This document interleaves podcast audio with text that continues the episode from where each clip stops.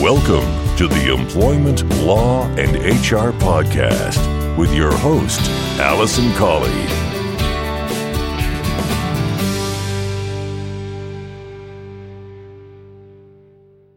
Hello and welcome to this episode number 36 of the Employment Law and HR podcast. I'm your host, Alison Colley, and thank you so much for tuning in.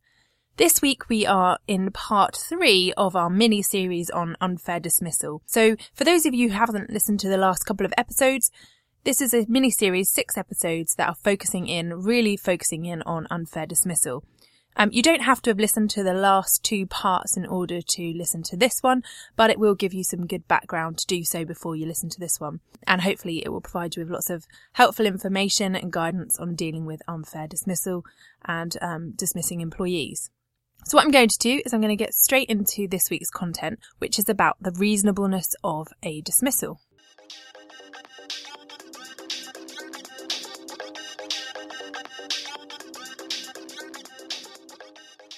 Okay, as we heard in episode 35 of the podcast, so part two of this mini series, there are five potentially fair reasons for dismissing an employee. And that's the first test if you are in the, if you and that's the first test an employer has to get through if they um, have a claim for unfair dismissal in the employment tribunal. And it's the first thing you should really think about when you're deciding to dismiss somebody. What is the reason and does it fit within one of those fair reasons? So if you want to go back to episode two to listen to what the fair reasons are and some examples, then please do. Um, and then the next test is in relation to the reasonableness of the decision to dismiss that employee for that reason. And the test for reasonableness is actually set out in section 98.4 of the Employment Rights Act, which provides that where an employer can show a potentially fair reason for dismissal, the determination of the question whether the dismissal is fair or unfair, having regard to the reason shown by the employer, A, depends on whether in the circumstances, including the size and administrative resources of the employer's undertaking, the employer acted reasonably or unreasonably in treating it as a sufficient reason for dismissing the employee. And B, that shall be determined in accordance with equity and the substantial merits of the case. So that's the uh, statutory test, the legal test of how you determine reasonableness of a dismissal. Now, um, the reasonableness test has developed over a number of years through various cases. And really, the question of fairness of a dismissal can be broken down into two further elements. The first is where the, um, whether the dismissal was procedurally fair. And then the second is whether it is substantially fair. Now, obviously, in relation to procedure, that's much easier to determine and for employers to get it right. And for the different types of reason of dismissal, there are different procedures to follow. So the first thing I'm going to talk about is the procedure. So getting your procedure right. So really, whilst there are different testers and different procedures to follow in relation to the different types of dismissal, fundamentally, for all dismissals, employers should ensure that one, the employee knows they're at risk of dismissal. Two, the employee knows why they're at risk of dismissal. And three, the employee is given the right to make representations on their own behalf in relation to those allegations. So really, um, those are the three fundamental keys to getting your procedure right if you are going to dismiss an employee. In addition to the fundamentals that I've just spelled out for you, you have to look at what the ACAS Code of Practice says in relation to how you deal with dis- dismissals and disciplinaries. Now, um, episode four of this mini series on unfair dismissal is going to focus in on both the ACAS procedures, contractual procedures, and handbook procedures. Um, so I'm not going to go into, into a lot of detail, but what I would say is that the ACAS code is relevant particularly for conduct and performance dismissals. It doesn't apply to redundancies, and it doesn't necessarily apply to um, dismissals for some other substantial reason. But although it doesn't expressly apply to those others, you should always have in mind the ACAS Code of Practice. So really, when you're looking at dismissing somebody, if you have in your mind the ACAS Code and the fundamentals for dismissals, you, you should have the, the starting point for um, a good procedure. In addition to the ACAS code, there are, is also some non-statutory guidance um, from ACAS about best practice. Um, and as I say, that's something that is worth having a read of before you embark on any disciplinary or dismissal procedures. And I'll put links in the show notes to that so you can have a look at that as well. So what I'm going to take first is conduct and performance dismissals because, you know, this, this is the one that comes up in my opinion most often. Um, the kind of cases that mostly come to the employment tribunal are in relation to conduct. Um, and so I'm going to cover both of these off conduct and performance. So first off, in relation to conduct, if you're dismissing somebody for a conduct reason, say misconduct or gross misconduct, as a minimum, you need to investigate. So you need to investigate the allegations. You have to inform the employee of the allegations. You have to hold a hearing with the employee and you have to give them the right of appeal. Okay, so that's the fundamentals. So as you can see, in relation to conduct and performance dismissals, it doesn't differ too much from the fundamentals that I talked about earlier. Now, once you've fulfilled the test of a fair procedure, the employment tribunal will then look at the, the reasonableness of the decision to dismiss. What I should say in relation to following a fair procedure is that it's no good for um, an employer to say that following a fair procedure would have made no difference to the decision to dismiss. So it's no good saying, well, it was bang to rights, they'd done it, so even if I'd followed the, the procedure I was required to, I would have reached the same decision. The dismissal will still be unfair for procedural reasons. And then what the employment tribunal can do then is take a deduction of compensation in relation to the uh, question of whether they would have been dismissed anyway. And that's called a Polkey deduction, which I'll be talking about when it comes to um, compensation, which is in episode five of this mini series. So that's to come. In any event, if you fail to follow a fair procedure, then it is likely that the employment tribunal will find that the dismissal is unfair. Now, if you get over the ho- hurdle of the procedure that you followed, the employment tribunal will then look at the reasonableness. And this test is called the range of reasonable responses. And it's an objective test. And it's where the employ- employment tribunal will look at whether or not it was reasonable for the employer to dismiss the employee. It's irrelevant whether or not the employment tribunal decide that they would have dismissed or not. It's what the view of the employer was at the time they took that decision.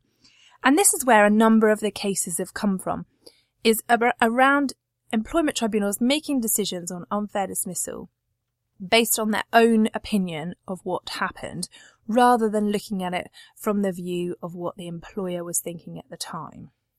So there are a number of cases, and I, have probably talked about a few in the podcast, and I'll link to some in the show notes. But essentially, they always end up at the Employment Appeal Tribunal, where um, invariably the Employment Appeal Tribunal will overturn the decision on the basis that the um, Employment Tribunal substituted their own opinion for that of the employer. Now, what will be in the employment tribunal's mind as well is also the evidence that was before the employer at the time they made the decision to dismiss. This can be a tricky one because what normally happens is once a, a, a case gets to the employment tribunal, or by the time it gets to the employment tribunal, should I say, um, the employees manage to obtain further evidence to support their defence, all of that sort of thing. And what the employment tribunal will have to do is make sure that they don't take that into account when considering the employer's reasonableness. So even if evidence comes to light later on that shows that the employee couldn't possibly have done what they were alleged to have done, um, then the employment tribunal can't take that into consideration when they are deciding unfair dismissal or not. Now, when it comes to conduct dismissals, there is a key case which, um, if you're ever involved in an unfair dismissal case, you'll hear it being spoken about, and that's the Burchell test. So that's in a case called BHS versus Burchell from 1978. And in that case, it was decided, and, and the tester set out about the range of reasonable responses. And that is to say that a dismissal will only be fair if at the time of the dismissal, the employer believed the employee to be guilty of the conduct, they had reasonable grounds for belief in the conduct, at the time they formed their belief, they had carried out as much investigation as was reasonable, and they, it was within the range of reasonable responses to treat that conduct as sufficient to dismiss. And so it's a very fact based. if you listen to that tester and you look at that um, test to look at the reasonableness again, it's very fact, it's very based on the facts of that particular case. So, um, did the employer believe the employee was guilty of that conduct? Whether or not the employee was guilty, it's whether the employer believed them to be. And did they have reasonable grounds? So was it just a hunch? Did they just think of it off the top of their head? Or did they just listen to one person's view and make that, that decision? In that case, it's unlikely to be reasonable. And then did they um, form their belief uh, after carrying out an investigation? So what's required of an employer is to actually investigate the allegations and then from that information that they glean from that, um, they will have reasonable grounds for belief and then they can form their view. And if they believe that the employee is guilty of that conduct, then it will be reasonable to take the decision to dismiss. And then that's obviously then weighed against what the allegations are and whether it would be reasonable and sufficient to dismiss. So let's just say, um, if it's a minor issue of misconduct and an employee's been working there for several years, they've never had any problems before, they've been the model employee, in those circumstances, even if there was clear evidence that they'd done what was alleged, so the minor misconduct, it might not necessarily be reasonable to dismiss them for that. And therefore, the employer should think carefully about before moving straight to dismissal as the outcome. Now, what kind of reasonable investigation should an employer undertake? Now, this is a question that I'm asked a lot by employers because, you know, it's not most employers are, aren't trained on dealing with investigations. They're not used to even dealing with um, HR issues and serious HR issues. Um, so it's very hard for an employer to get the balance right between weighing up a reasonable investigation, running the business, making sure the other employees are still working fine and aren't affected by the issues. Now, what's come out is that the level of investigation doesn't have to be the same as if it were a criminal allegation. You're not required to do the same level of investigation as the police, for instance. But the degree of investigation must be based on the allegation and the seriousness of the issues involved. If the outcome of the decision is likely to impact the person's career or significantly impact their reputation, for instance, then there would be a higher burden on you as the employer to go through with a really deep and thorough scrutiny of the issues and evidence. There have been cases where there have been medical professionals, for instance, where if the outcome went against them, then they would be struck off and therefore would lose the opportunity to um, work again in their field of expertise. In those cases, the Employment Tribunal have said that there needs to be a higher degree of investigation that all sounds very nice, but actually on the ground, how, how do you deal with that? I think what you have to do is you have to take a common sense approach to it and look at it and think, well, you know, am I doing this person justice by the, um, the investigations that I've undertaken? Have I spoken to the right people? Have I looked into it enough? Have I given them the opportunity to respond and then to follow that up? And it really is a question of, as I say, common sense. And if you're in that position and you're not sure that you're doing it right, or you think I haven't really got time to give this the time that it needs, then get some advice, get an external HR person, get a legal professional, someone like myself, to help you out to either do the investigation for you and present the information or to um, assist you and hold your hand and make sure you're doing it right. So if you've got any concern about the investigation stage, I would recommend that you get advice. Because it forms the fundamentals, as I say, of the reasonableness of your dismissal. If you haven't done sufficient investigation and you haven't got reasonable grounds for believing in the allegation and the um, guilt, if you like, of the employee, then it's unlikely that it will be a reasonable dismissal. The investigation must also be even. So you can't just seek out the um, evidence that you want to um, support the allegations against the employee. You have to look at it from an even-handed perspective. So you, if there's evidence or suggestion of evidence that goes against your inkling or the allegation against the employee, then you have a duty to look into that as well. So it's not just about finding evidence that suits you, but also looking at everything in terms of the um, allegation. Now then, there's an interesting case um, where you might have more than one suspect. What do you do in those circumstances? Well, in the circumstances where you have more than one suspect who um, may be guilty of the alleged conduct, if you're unable to establish belief in the guilt of one particular employee, say you've got a group of employees and you can't quite put your finger on who it is, and you haven't got a reasonable belief that it's one, but you reasonably believe that it was one of that group, then you can fairly dismiss the group. Or if there's two employees, both employees, for instance. And you can do that if the um, misconduct would justify dismissal. So it has to be, you know, justification for dismissal anyway. That you've undertaken a reasonable investigation again. You have belief that one or more of them committed the act. You act reasonably in identifying the group of people and um, you can't reasonably identify the person who did it. So in those circumstances, it would be reasonable to dismiss both parties. Um, let's just say you have a situation where there is um, a theft from a, a till which only two employees have access to. Now you have reasonable belief that there was um, that the money's been stolen, and you've questioned them. You've gone through a reasonable investigation, but you can't pinpoint which of the employees is responsible, but you know somebody is. In those circumstances, you could dismiss both employees, and it would be um, reasonable to do so. So that's in relation to conduct dismissals. As you've heard, you need to follow a fair procedure and you need to look at the Burchell test for reasonableness of the dismissal, um, and that includes carrying out a reasonable investigation.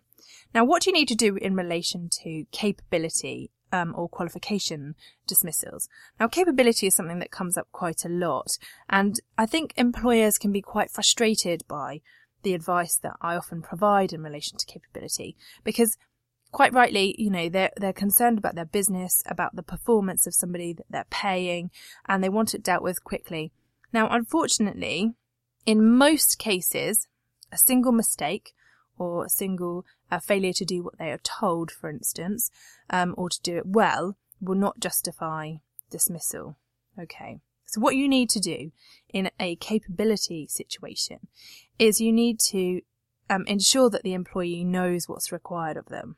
Okay, so that's the first thing. Make sure the employee knows exactly what you want them to do and how you want them to do it. And I recommend that that's documented. You have that conversation, but then it's written down, it's followed up in writing.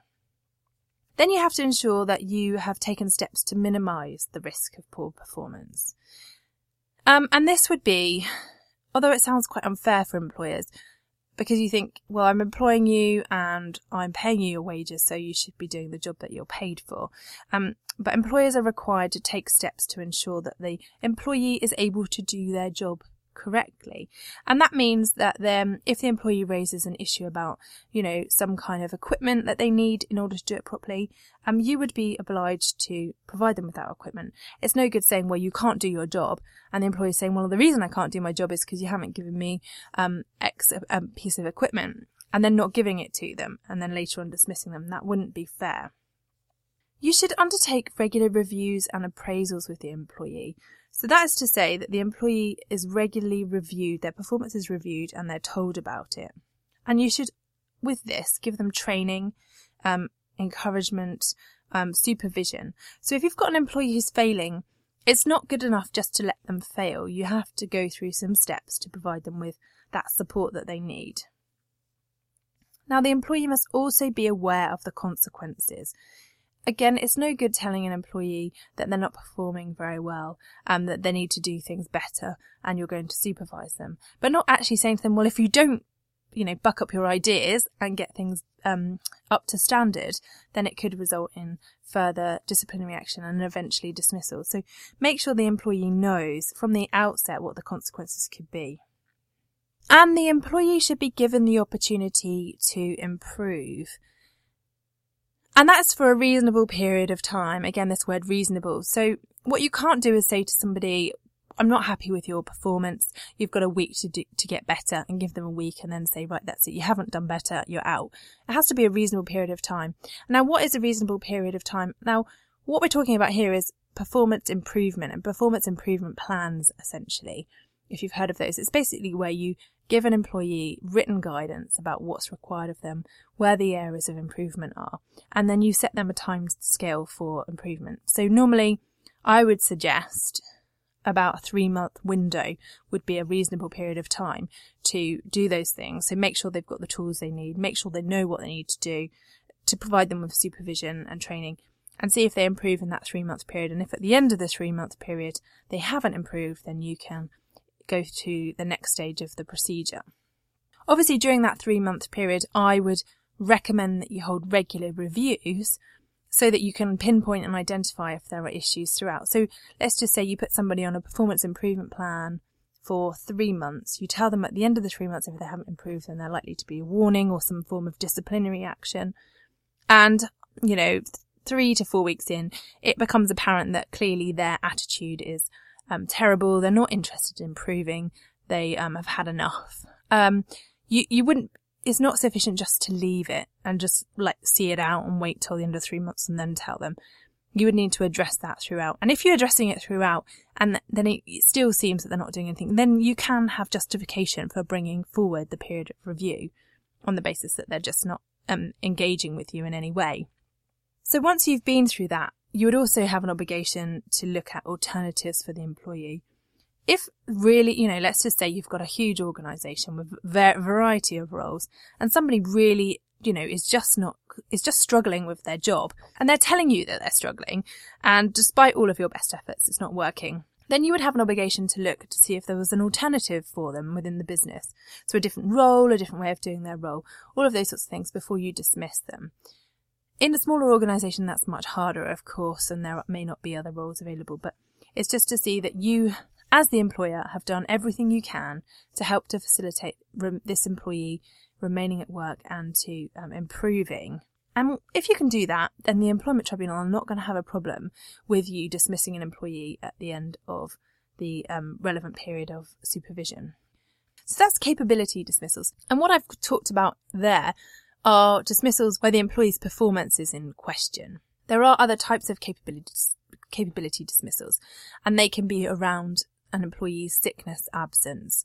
And you can legitimately dismiss an employee for um, either frequent short-term absences or long-term absence now, I don't intend to cover that off in this episode because I think it's a particular um, area that needs to be considered and it may be something that we cover in the podcast in the future.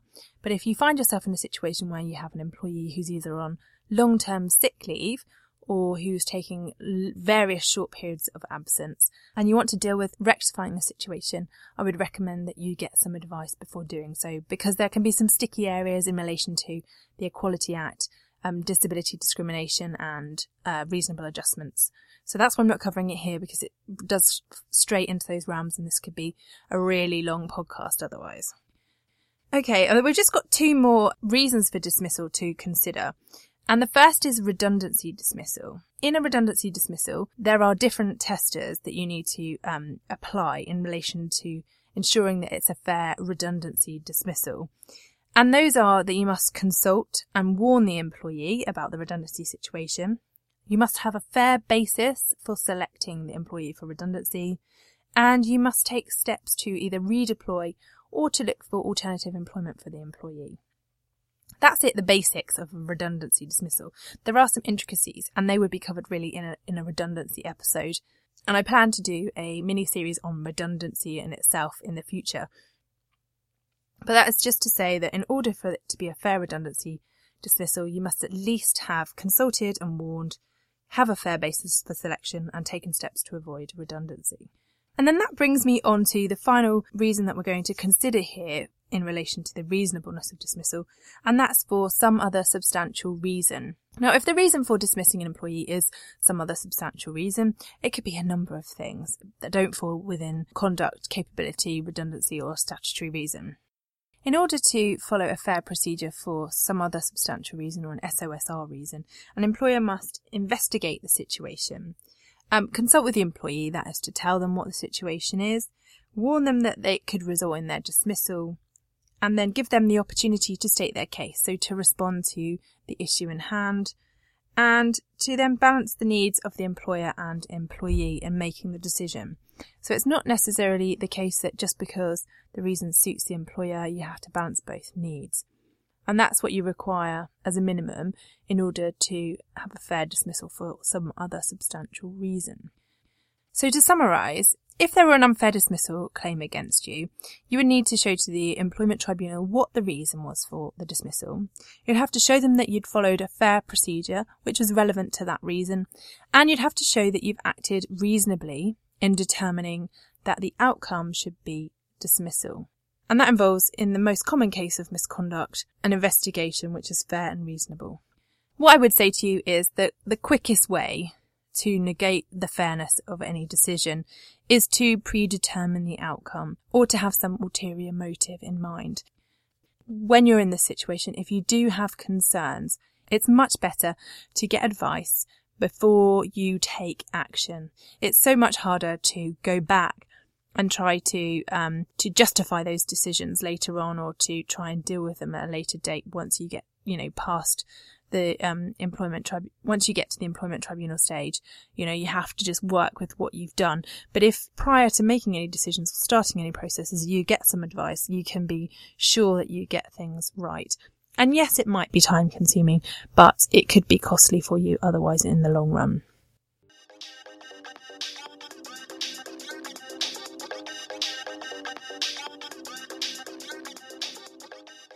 I hope that you're enjoying this series on unfair dismissal. Coming up next in part four of this mini series is an explanation about the ACAS procedures, how contractual procedures fit into it, and where your staff handbook would fit into the decision to dismiss and an unfair dismissal decision. And part five will be about compensation for unfair dismissal and with some examples of the uh, kinds of awards that could be made.